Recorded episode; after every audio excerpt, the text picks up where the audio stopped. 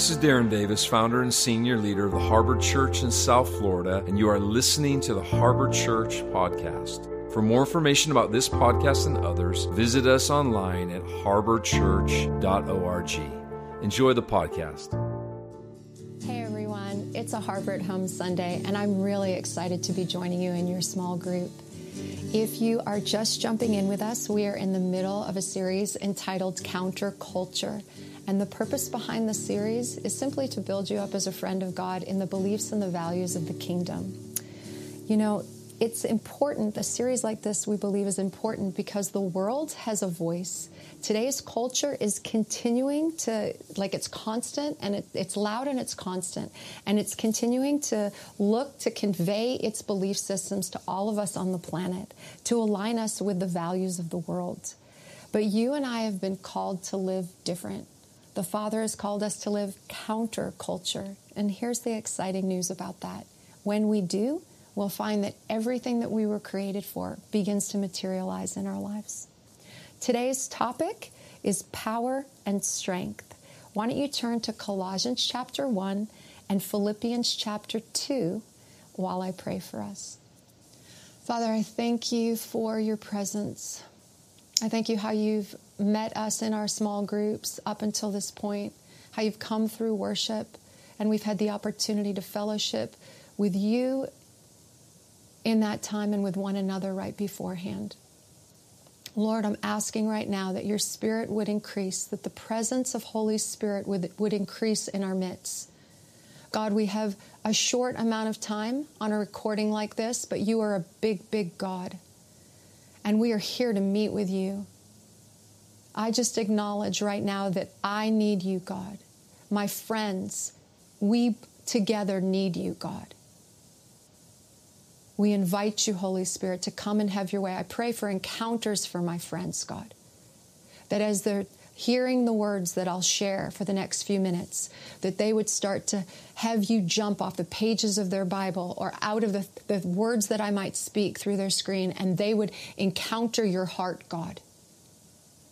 And that in that place, that true strength and power would begin to be in, like activated in their lives to the glory of your name and the good of the people around them. In your name, Jesus. Amen. Amen. All right, guys. Again, the topic is power and strength. And I want to open with this statement Humanity as a whole loves to feel powerful. We do. The idea of being strong brings a sense of security to everyone. We can see it in today's advertising industry. I want you to think about it. I'm, I'm, I'm thinking of three ways. We, we see it in the advertising, we see it in, in entertainment, we see it in our own personal lives. So let's start with the advertising. I want to ask you a question. When was the last time you heard a company promote their product or their service by saying this? If you work with us or if you buy what we're offering, we promise you it'll make you weak. no, no, that's not the draw for humanity. Nobody's going to make a buck selling weakness. The, the draw of the world is power and strength. The entertainment industry knows that. Just think about the movies, the blockbuster mo- movies of the day. Everybody loves the superhero, right? People love to see uh, love to see like somebody, even if in the character development of the of the, the let's say the main uh, the main a- actor or actress, even if their character character development takes them, their storyline takes them from weakness, we're all cheering for that point where they get that, that moment of personal, like where, where personal strength builds up on the inside of them and they overcome something and they go out and they save the day. We love to cheer on power and strength, even in the movies. And then there's, there's us in our personal lives. Let me ask you a question. When was the last time that you woke up and you thought about your day? You thought about all the tasks that were in front of you, everything that you needed to get done, whether it was it's in your, your the marketplace at your job, whether it's in um, raising your family, whether it's uh, like personal relationships dynamics that you have going on. When was the last time that you woke up, thought about your day, and said to the Lord, God, make me weak? I have so much to do today. I'm asking that you would bless me with weakness. No, that's probably the way that your prayers sound. I'm thinking are probably like mine. God, I have so much to do today. Like, come and give me your strength. I need power to be able to get through and do everything that you've called me to do today, God. we we are all looking again, even as as believers, we are looking for for strength. We're looking for power and strength. But here's a statement that I want to make to you. In the kingdom, power and strength are synonymous with humility and meekness. So let's talk power and strength from God's perspective. Let's start with what it isn't. Humility and meekness is not weakness or passivity. Weakness is when you have no power and therefore you have no option but to go low. What we're talking about here, kingdom power, kingdom strength, what we're talking about is when you do have power, but you still choose to go low for the benefit of others. What is it? What is power and strength from a kingdom perspective? Well, it's humility, again, and meekness. Humility, just biblical definition, is gentleness, lowliness, and meekness. The definition of meekness is power under control for the purpose or benefit of other people. Let me say that again. I have a feeling somebody's going to go, What? right now, like as I'm saying it. Meekness is power under control for the purpose or benefit of others. So, meekness and humility, or humility and meekness, which are power and strength in the, in, in the kingdom, they stem from a place of strength. They aren't about the absence of confidence or value, but instead about strength restrained for the sake of others. As always, Jesus is our example in all things. So let's take a look at Jesus. Jesus is humble. Matthew 11, 29, he tells us, I am gentle and I am lowly. I am gentle and I am lonely. Those are two of the definitions of humility. Jesus is powerful. Why don't you turn? I, I had you go to Colossians chapter 1. Why don't you look at verses 15 through 17 with me as I read them out? Uh, that's where we read that the Son is the image of the invisible God, the firstborn over all creation. For in him all things were created, things in heaven and on earth, visible and invisible, whether thrones or powers or rulers or authorities, all things have been created through him and for him. He is before all things, and in him all things hold together. Jesus is powerful. All, all of heaven, he has all power and all glory. If you think about it, the scriptures tell us that right now all of heaven is bowing before Jesus and chanting, releasing praise of, of you are worthy of honor and glory and power and majesty. Jesus is all powerful. Soon, the scriptures say that every nation, every nation will be joining that chant that's going on in the heavens right now as they draw near to the desire that Jesus is. Scripture says he is the desire of all nations, and they start to give him their praise as well for his power and his majesty. Psalm chapter 2 actually says that he's sitting symbolically, he is, it speaks of Jesus, and it says he's sitting right now in a place where he is laughing as he's looking at the nations because he knows that he has all power. Jesus knows he has all power. Jesus is humble. Jesus is powerful. Jesus is also under control. Stay with me for a second. Humility and meekness power and strength in the kingdom. Jesus is the example. He's humble, he's powerful, but he's under control. Yeah. Think about the fruit of the Spirit. Jesus is a man of all authority. He comes to the planet fully man, but fully God at the same time. And he recognizes that the, the character, his, his nature of humility, his nature of, uh, of meekness, he recognizes that he has the ability to tap into Holy Spirit and to, to reach deep within himself and reserve that power that he has as an act of his own volition to benefit everyone else around him. He knew what his life was called to. He knew the plan that the Father had for him to go to the cross, to be the, the go between between for between the Father and all of humanity.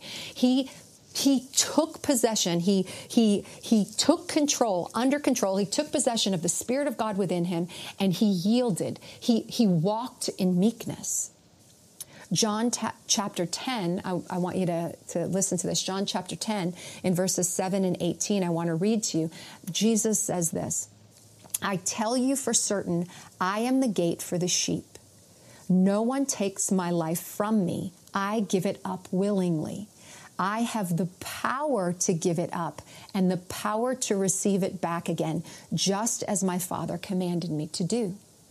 Jesus is humble. Jesus is meek. Jesus uses his power in a place of control to bless everyone else. This is what God is like. He doesn't just give us a principle, or he's not here just to show us a, a cool principle or to, to give us a, a moment of instruction. God is really like this. He's humble. He's the reality. Um, he's the living reality of power under control. That's probably why Paul gives us a certain exhortation in Philippians 2. So God is like this. So Paul comes in Philippians chapter 2 and he says, I want, he, I'm exhorting you to be like God in this. God is humble. God is meek. God has, has power, but he, he, he taps, he pulls it, he taps into it and he pulls back and he, he has power under control for the sake of everyone else. I'll get my words out here in a second. And he's uh, so Paul says to exhorts us to be like God in this. He says in Philippians 2, abandon every display of selfishness. Possess a greater concern for what matters to others instead of your own interests. In authentic humility, there you go.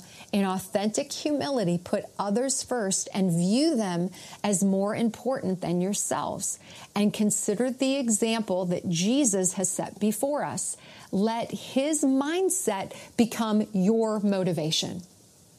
So, what was Jesus' mindset? It's Philippians 2, verses 6 through 8. He, being in the very nature of God, did not consider equality with God something to be used to his own advantage.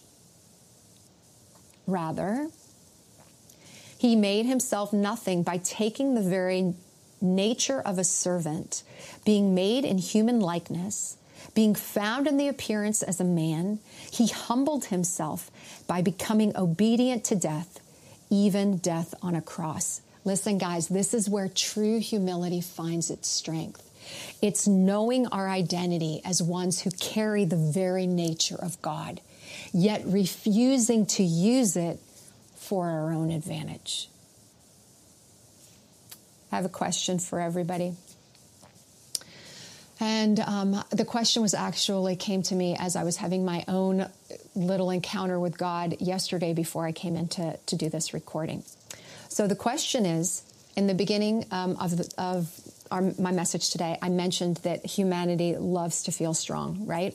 So the question is if the feeling of strength brings a sense of, of security, but we know that our only source of security is supposed to be God, then what is it actually saying when we shy away from the things that make us feel weak? So, honesty Yesterday, as I was pulling together this message, I felt really, really rushed. I felt um, that the presentation was going to be weak and it didn't make me comfortable. I, I just didn't have the time that I usually do to put together, to sit down before you and to bring what I would hope would be the best of, the, of, of me and the Lord together in partnership.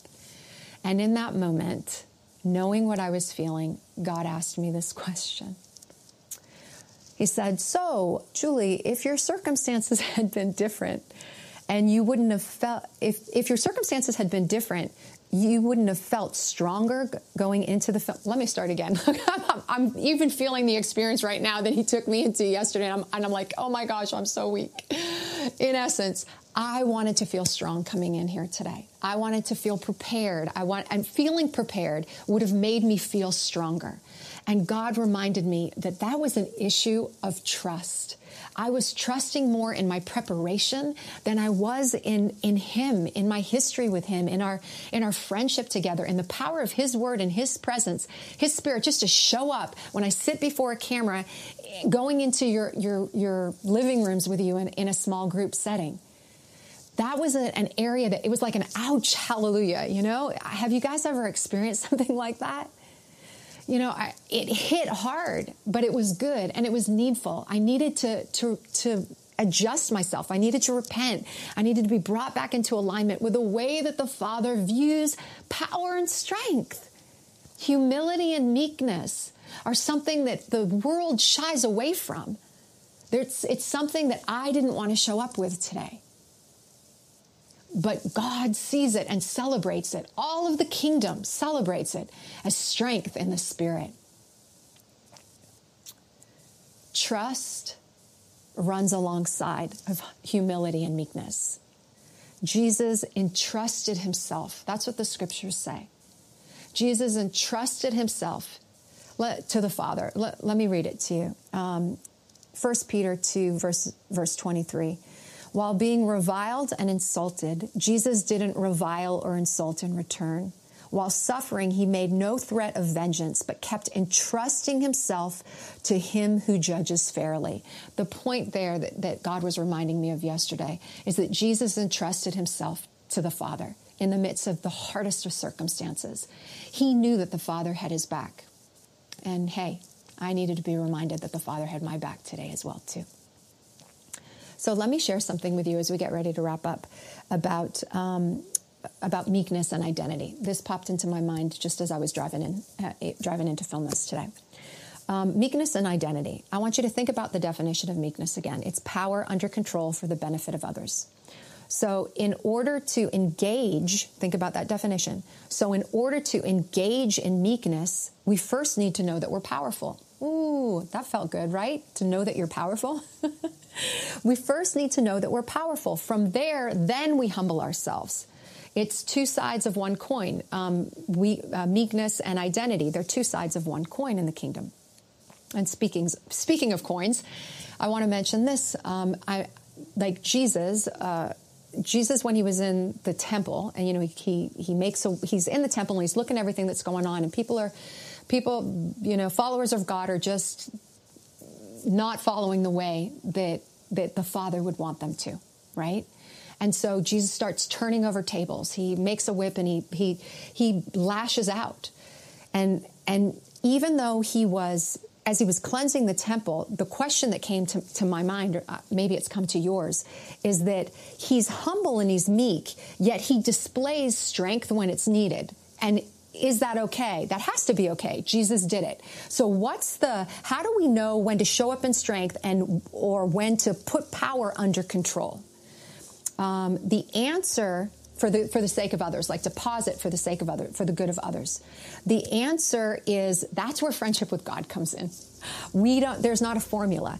There's um, there's no like now now you reserve now you show up in power you know the way that it works is we need to know his voice and we need to to be in dialogue with him continuously as friends this is the way god is doing this is the way god wants me to do it now i'm to res- i'm to hold back the power or in that moment over here he tells me release it we want him to get the glory this is part of the success of us being friends is we get to work with the father in, commun- in communication to find out what's on his heart at any given moment so, as we wrap up, I want to um, remind everybody of the blessing that comes to those who manifest the virtue of humility and meekness. It's found in um, Matthew chapter 5 in the fifth verse, and it reads like this Blessed are the meek, for they will inherit the earth. Today's culture says power and strength take the earth, power and strength take dominion. Power and strength are where the like the the, the word the the language of, of the world. That's what what is being spoken. But in the kingdom god says i'm going to give it to the meek. And why? Why does he do that? Because he wants people in charge who think and act like he does Do you want dominion on the earth? Awesome. Humility and meekness are the components that are needed for it. Do you want heaven to come into the areas that God's placed you in? Wonderful. Humility and meekness are your doorway. Do you want to know Jesus so intimate in your experience with oneness with Him that it just keeps growing and gets richer and richer and, and, and, and greater and greater? Each time you're feeling awesome. So do this. Each time you're feeling the need for power and strength, make this declaration. His mindset is my motivation. Thanks for tuning in to the Harbor Church podcast. I hope that you were enriched, inspired, and blessed by what you heard. Please subscribe on the podcast app and be sure to follow us on Instagram, YouTube, Facebook, and Twitter. You can also download our Harbor Church mobile app. Thanks for listening, and we'll see you next time.